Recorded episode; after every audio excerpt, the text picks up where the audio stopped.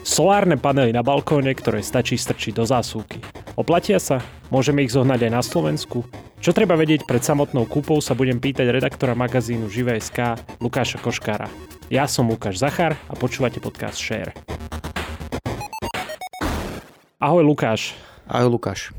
Ja mám takú vec, že chcem ušetriť trošku na elektrine, bývam v paneláku, ale nemám balkón. Predstavme si, že mám ho.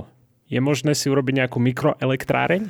Je možné si urobiť mikroelektráreň. Vo všeobecnosti máš e, možnosť, že si kúpiš panely, zaplatí si človeka, ktorý ti ich nainštaluje, prejde všetkým celým procesom, ktorý je v tomto prípade potrebný. Hej, takže toto je jedna z možností. Ale teraz sa začal objavovať aj na Slovensku taký nový trend. Začali sa tu konkrétne objavovať v, už v niektorých obchodoch tzv. mikroelektrárne do zásuvky alebo plug and play mikroelektrárne fotovoltické, ktoré umožňujú v podstate nainštalovať tieto, tieto panely v podstate kľudne aj na fasádu, hej, aj keď to je tiež do istej miery diskutabilné, alebo teda na ten balkón, ak ho máš, s tým, že odtiaľ z tých panelov vedie len teda nejaký kábel, hej, ktorý pripojíš do zásuvky a funguješ. Ja som počul o solárnej mikroelektrárni alebo nejakej balkovej fotovoltike do zásuvky alebo ten plug and play, čo si ty spomínal. Bavíme sa o tom istom? Áno, to je ono, ale pojmom plug and play sa často označujú aj teda produkty klasickej fotovoltiky, ktorá sa teda neinštaluje spôsobom, že ju pripojíš do zasúvky, domácej elektroinštalácie, ale je to klasická fotovoltika, akurát s tým, že ti ju teda nejaká firma predpripraví. Hej, máš tam panely, máš tam všetky potrebné káble, všetky ostatné komponenty a v podstate je to zariadenie, respektíve nejaký set, ktorý je pripravený na inštaláciu. Ale aj túto inštaláciu by mal vykonávať nejaký odborník, teda nejaký elektrotechnik, ktorý má na to e, oprávnenie a osvedčenie. Ale my sa teraz ideme teda baviť konkrétne o tej fotovoltike plug and play do zásuvky, hej, ktorá sa ešte prednedávno objavovala len v zahraničí, hlavne teda v Nemecku. Je to nový taký hit už od minulého roku, keď vypukla energetická kríza a už sa to pomaly dostáva aj ku nám. No dobre, hovoríš, že plug and play, takže je to jednoduché, hej, že pripojím a šetrím, hej? No, v podstate takto to hovoria výrobcovia a predajcovia, ale nie je to celé tak celkom jednoduché. Ešte tak v krátkosti, asi si ľudia sa pýtajú, že ako to môže fungovať.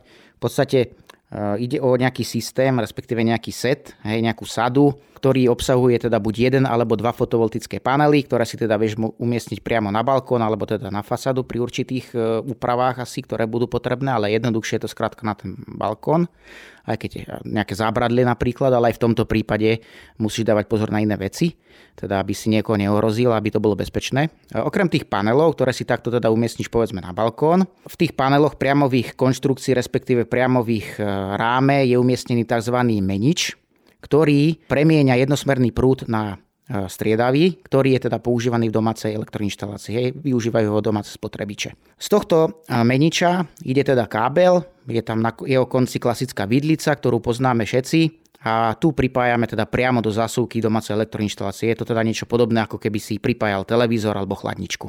Akurát s tým rozdielom, že toto zariadenie ti energiu neodoberá, ale posiela do tej siete, lebo ju generuje teda z tých solárnych panelov a túto energiu potom môžu využívať zariadenia, pripojené na tú istú fázu. No OK, lenže logicky, keď akože získavaš tú energiu a nie ju spotrebuješ, tak asi by bolo dobré to nejak nahlásiť, alebo to stačí iba proste pripojiť a dovidenia?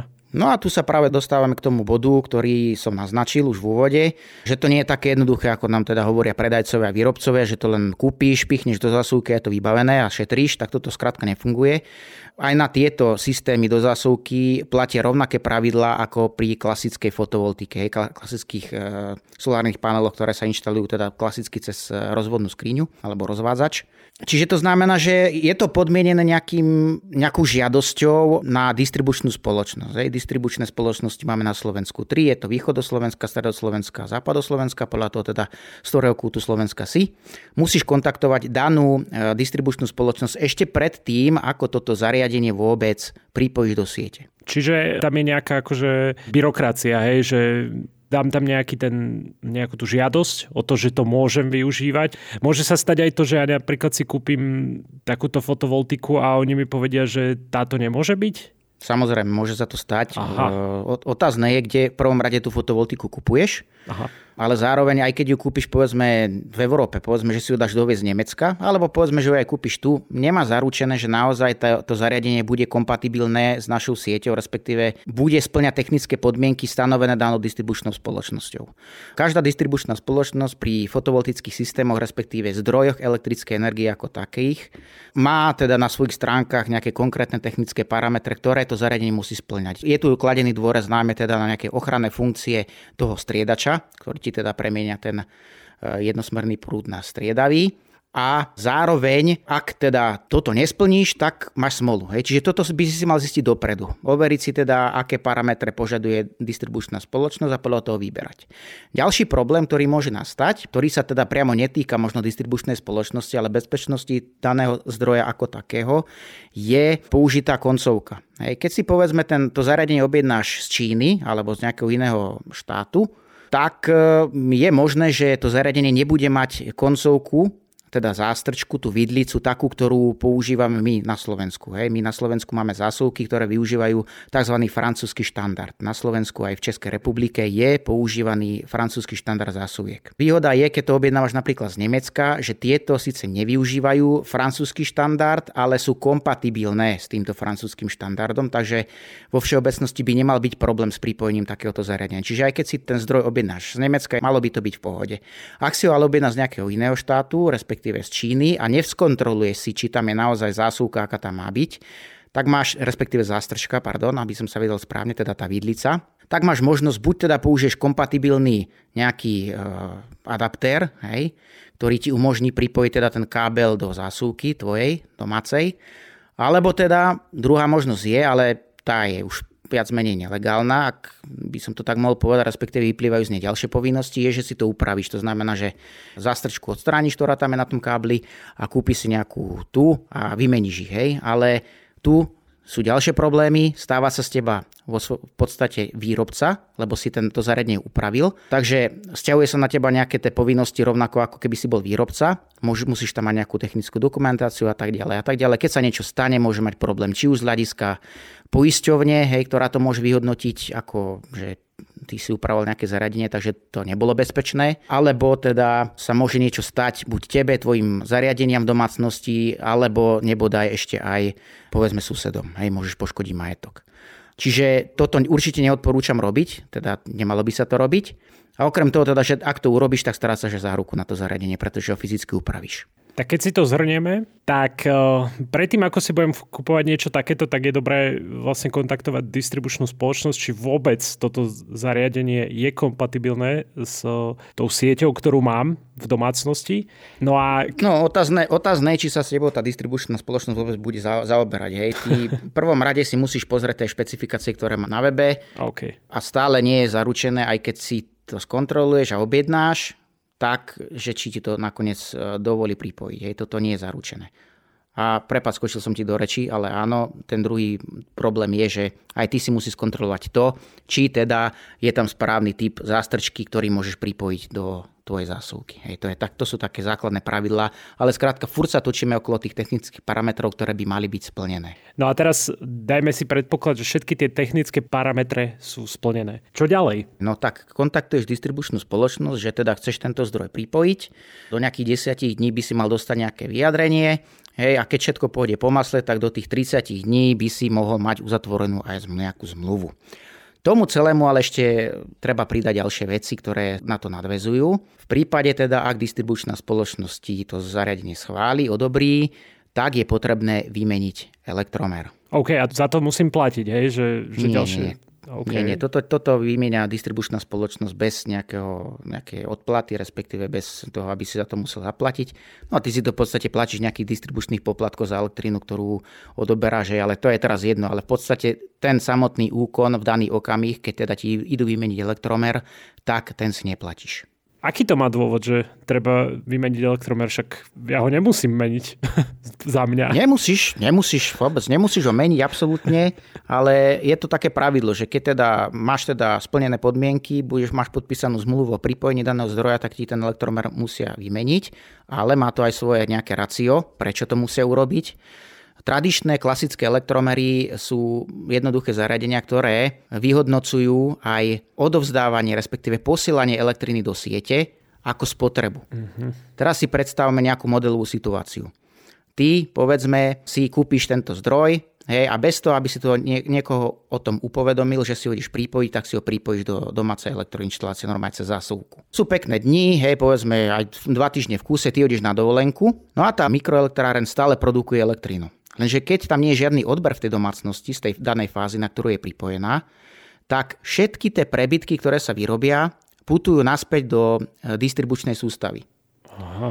A pravidla na Slovensku, legislatíva je postavená tak, že každý prebytok energie, ktorý je posielaný do sústavy, je vyhodnocovaný rovnako ako krádež.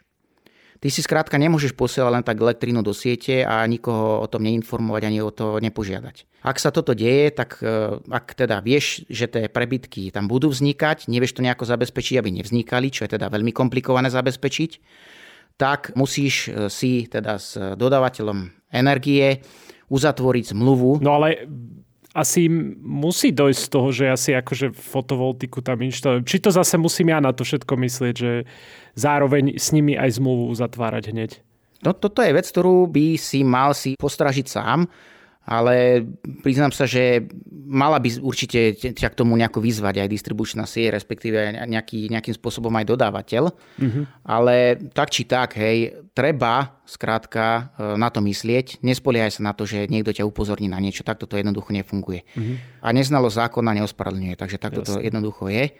Čiže treba uzatvoriť zmluvu o výkupe alebo o virtuálnej batérii. Hej. Tá ti vlastne zabezpečí to, že tie prebytky, ktoré ty vytvoríš a nespotrebuješ, môžu byť posielané do siete a e, si, si v podstate v pohode, hej, pretože nikto ťa za to nebude sankcionovať.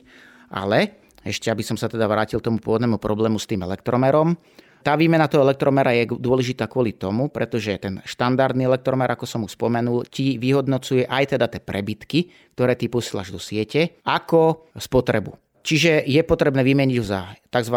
štvorkvadrantný alebo inteligentný elektromer, ktorý teda vie vyhodnotiť tie prebytky, ako teda to odosílanie a nezarátava ti tieto prebytky do spotreby. To znamená, že keby si ty neupovedomil distribučnú spoločnosť, že teda si ideš tam pripájať teda takýto zdroj, respektíve máš taký zámer, vystavuje sa takisto dvom ďalším rizikám a to v prvom rade hrozia ti sankcie za to, že posielaš energiu len tak do sústavy, čo nemôžeš bez mluvy a zároveň aj škodíš sám seba svoje peňaženke tým, že ti klasický elektromer započítava aj nespotrebovanú elektrínu, ktorú ty reálne vyrobíš a nespotrebuješ do spotreby, čím ti navýši účet za energie. Hej, takže ty ideš proti sebe. Chápem to dobre, že keby som bol v tej situácii, že hneď tú energiu viem minúť, tak, tak je to v poriadku, alebo aj tak je to proste nie moc dobré. Viac menej by to malo byť v poriadku, ale takéto ošetrenie 100% neexistuje. Hej, no, sú nejaké riešenia, kde teda priamo striedačí je to ošetrené tým štýlom, že je neustále sledovaná aktuálna spotreba na danej fáze a to množstvo generovanej elektriny tým systémom sa vždy prispôsobí tomu aktuálnemu odberu. To znamená, že tá elektráreň nevyrobí viac, ako je spotrebované. Mm-hmm. Ale toto takisto nikdy nemôže fungovať úplne dokonale. Vždy tam môžu vzniknúť skrátka nejaké prebytky, ktoré môžu putovať do tej siete. Druhá možnosť je teda, že si kúpiš ešte k tomuto systému aj nejakú batériu, kam teda tú elektrínu budeš odkladať na neskôr, tú, ktorú nespotrebuješ. Potom minieš povedzme v noci, hej, keď potrebuješ si zapnúť televízor a bude ti to napájať televízor z tej batérie. Ale toto ti zase ten systém výrazne predraží a oddiali ti tú dobu návratnosti tej investície. Takže toto takisto nie je úplne ideálne. A okrem toho, tieto systémy s takýmito batériami takisto nemôžeš používať akékoľvek, ale musia byť takisto schválené. Takže toto je takisto nebezpečné. No zatiaľ, čo mi hovoríš, tak si ma veľmi odradil od toho, pretože je to veľmi veľa práce a nejaké také byrokracie okolo toho. To už je naozaj všetko? Už, už môžem byť pripravený šetriť? No všetko to nie. Ak toto všetko pôjde po masle, tak ako super. uh, gratulujem ti. Áno, máš šťastie. Ale No nie je to ešte úplne tak celkom v pohode. Musíš myslieť na ďalšie veci. Mal by si určite myslieť na to, že akým spôsobom budeš teda tie panely ukotvovať, respektíve upevňovať na té, buď teda na balkón. Ak to teda budeš upevňovať na balkón, musí to byť bezpečné, to už som naznačil. Ak teda to nebude si vyžadovať žiadne stavebné úpravy, tak by to malo byť viac menej OK, ale ak teda je to prípad, ako si spomínal ty, že máš teda, nemáš balkón, ale len môžeš to umiestniť na fasádu, tak v tom prípade si to bude vyžadovať nejaké stavebné úpravy a v tomto prípade budeš musieť mať nejaké povolenia. Hej. V určitých prípadoch e, buď to povolí mesto, hej, bude musieť povolovať, alebo stavebný úrad v tých extrémnych prípadoch. Takže aj to, na toto musíš myslieť. A to stále nie je všetko. Áno, lebo akože teraz si viem predstaviť, že to dám treba aj na balkón alebo na tú fasádu a oproti nám je ďalší barak, takže snáď tí susedia budú s tým OK, či aj od nich potrebujem niečo? No to je ďalšia vec. Oni sa môžu kľudne ozvať, že ich tie panely oslepujú. Hej. To odraz toho svetla nie je veľmi príjemný. To je ako keď sa ti odráža svetlo od okna niekedy, keď napríklad zapadá alebo vychádza slnko. Nemusí to byť úplne príjemné. Môžu sa ozvať, že im to vadí. Takisto mesto sa môže ozvať, že z hľadiska nejakej architektonickej, neviem čoho, nejakého dizajnu alebo architektúry, sa to tam nehodí a proste ti to neschváli, alebo sa ozve, keď to tam už nainštaluješ, že, že to tam nemôžeš mať. Takisto potrebuje schválenie svojich susedov, teda spolu bývajúcich, respektíve tých, ktorí spolu vlastnia tie byty v tom danom bytovom dome, respektíve paneláku. Aj od nich by si mal mať teda súhlas, aby si ten panel mohol teda legálne nainštalovať. No dobre, cez všetko toto sme sa prebúchali, ale ja tu ešte vidím jeden problém, že teda, kde je najviac ideálne mať balkón, alebo na akej strane, pretože je mi jasné, že, že nie je to fajn, keď som treba iba na východe alebo iba na západe? Dobre sa pýtaš. Určite je potrebné zohľadniť aj to, na aké svetové strany je natočený tvoj balkón, respektíve povedzme tá fasáda. Hej. Ideálny je ten juh, prípadne juhovýchod, juhozápad, ale máme na Slovensku a nielen na Slovensku teda aj byty, ktoré majú orientáciu na východ a zároveň na západ. Hej. Čiže aj takéto prípady máme. Ak to je na sever, tak na to už vôbec zabudni, hej, to, to sa ti ani neoplatí nad tým uvažovať. Mm-hmm. Ako, keď je to ten východ-západ, alebo teda juh, tak ono to nie je úplne márne. Hej. Ale okrem toho teda, že musí zohľadňovať e, svetové strany, treba brať do úvahy aj to, že keď ty umiestňuješ ten panel, a respektíve panely na balkón alebo fasádu, tak je to v podstate 90 stupňový sklon, hej, vertikálne umiestnenie. A v tomto prípade ty nebudeš dosahovať tie maximálne výkony garantované, respektíve proklamované tým výrobcom toho zariadenia. Hej, povedzme, že ten jeden panel ti za vhodných podmienok e, vygeneruje podľa údajov výrobcu výkon s hodnotou 300 W peak. Watt peak je hodnota, ktorá je teda meraná v laboratórnych podmienkach, hovorí o tom, koľko vatov v tých najlepších podmienkach dokáže ten panel vyprodukovať. Mm-hmm. Lenže to je merané, keď je teda e, kolmý dopad slnečného svitu na ten panel, je jasná obloha, hej, teda všetko je super. Ale toto sa veľmi často nedieje, hej, že máme, buď máme zamračené, buď prší mm-hmm. a vstupuje do toho aj ten sklon, keď je teda ten panel vertikálne, tak tie maximálne zisky o nejakej 12. 13. hodine nebudeš dosahovať, hej, a keď, keď je to juh. Pretože nebude ten svit dopadať kolmo a tým pádom ten maximálny výkon nedosiahneš. Môže dosiahnuť maximálny výkon alebo sa k nemu priblížiť, povedzme v prípade, ak máš byt, respektíve teda balkón alebo fasádu, natočený na východ, teda v nejakých dobednejších hodinách možno teda dosiahneš tie maximálne zisky, ale je to len pár minút, alebo hej, nedlho. A to isté, ak máš teda na západe otočený balkón, tak v tom prípade zase niekedy podvečer môžeš počítať s nejakými vyššími ziskami. Ale to sú krátkodobé záležitosti veci. Čiže dlhodobo nedosiahneš teda ten maximálny výkon a preto nemôžeš počítať s tým e, výkonom, ktorý udáva výrobca. Mm-hmm. No lenže tiež asi musíme brať aj do úvahy, že či je leto alebo je zima. No určite, samozrejme, to s tým súvisí. Hej. Samozrejme, najviac pekných dní je v lete, mm-hmm aj keď samozrejme nám vstupujú do toho búrky a tak ďalej, ale keď je dobrý rok a nie je nejaké extrémne počasie, tak áno, máš pekné, celkom pekné zisky. No ale keď je povedzme jar, zima, hej, alebo jeseň, tak e, no, ako tie zisky nie sú také.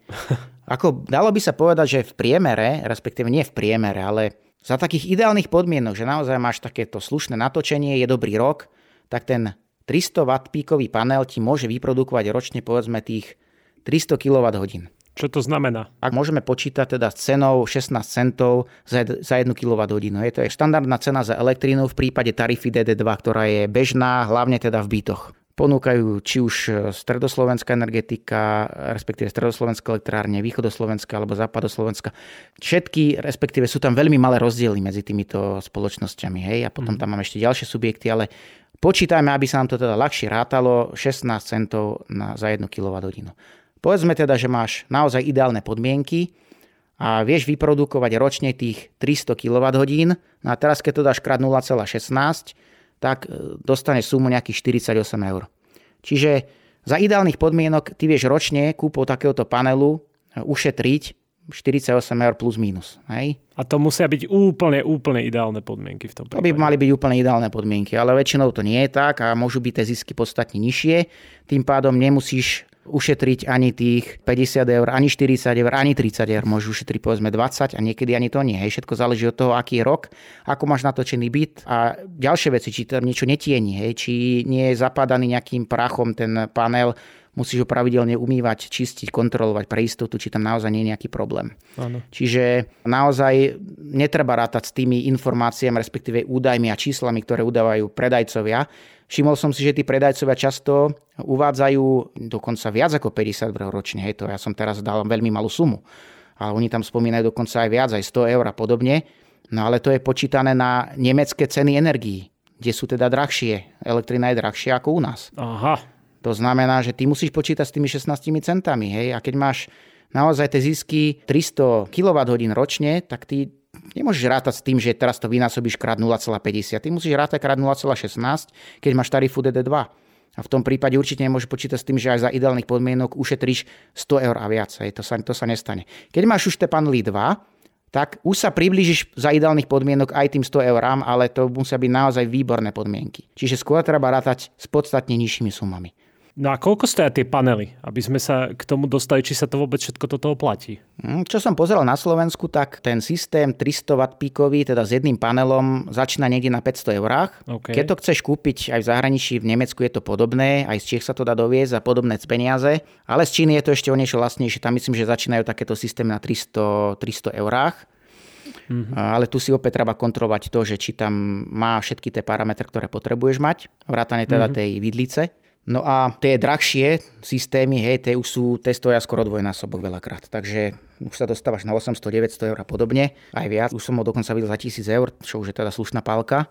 No a tak teraz si zrátaj, hej, povedzme, že ušetríme, po, počítame teda ten 300 W píkový jednopanelový systém, ktorý stojí teda 500 eur, ušetríš ročne za ideálnych podmienok 50 eur, čiže mm-hmm. koľko rokov ti potrvá, kým sa ti ten systém vráti, tá investícia. No 10. 10, no tak áno. A keď sú tie podmienky horšie a ušetríš ročne povedzme len 20 eur alebo 30 eur, tak kľudne môžeš ísť aj na dvojnásobnú hodnotu, teda aj 20 rokov môže čakať na to, kým sa ti to vráti. A to ešte nerátame to dôležité, čo, tam, čo sme doteraz neustále rozprávali o tom, že ten, ten čas, ktorý človek minie na to, aby vôbec mohol mať zapnutý túto fotovoltiku. Presne tak. Tým papierovačkám budeš investovať dosť veľa času a stále hovorím, že aj keď si myslíš, že splníš všetky podmienky, tak ich v skutočnosti nesplníš a tá distribučka ti môže zakázať to pripojenie, hej, Nepo, nemusí ti ho povoliť.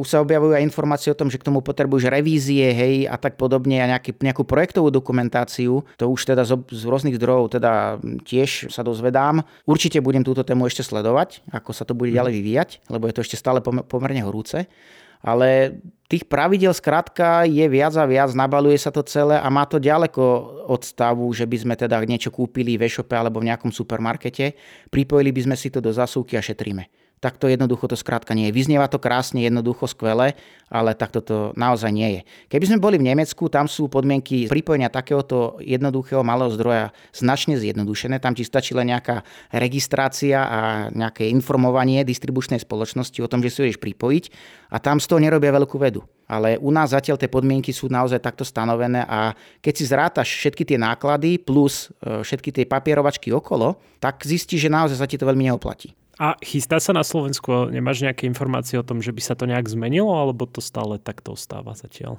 Uvidíme, uvidíme. Ako, ja si myslím, že ten tlak tu bude zo strany verejnosti, keďže to funguje v Nemecku takto jednoducho, prečo by to nemohlo fungovať aj u nás. Čiže myslím si, že sa niečo možno bude diať, uvidíme, že kedy, ako, akým štýlom. Je to skrátka toto celé je taká výzva pre štát, že aby našiel nejaké riešenie, ktoré by bolo jednoduché a zároveň zabezpečilo potrebnú bezpečnosť. Aj pre toho spotrebiteľa, aj pre majetok jeho, aj majetok susedov a aj bezpečnosť celej distribučnej sústavy. Hej. Čiže toto je taká výzva a uvidíme, ako sa s tým štát popasuje. Budeme to sledovať. Zatiaľ to naozaj není také jednoduché. Snaď sa to zjednoduší do budúcna. Tak ďakujem ti veľmi pekne, Lukáš, za vysvetlenie tohto celého a asi si ešte trošku počkam na moje šetrenie. Tak si ešte počkaj, uvidíme, ako sa to bude celé vyvíjať. A vy, ak chcete ďalej počúvať a zaujíma vás téma sociálnych sietí a ako fungujú jej algoritmy, tak určite si vypočujte podcast od kolegyni Márie Dolniakovej a kolegu Maroša Žovčina. Nájdete ho v tomto podcastovom kanáli, na ktorý môžete dať kľudne aj odber. Ďakujem ti, Lukáš, a majte sa. Ďakujem aj, ahojte.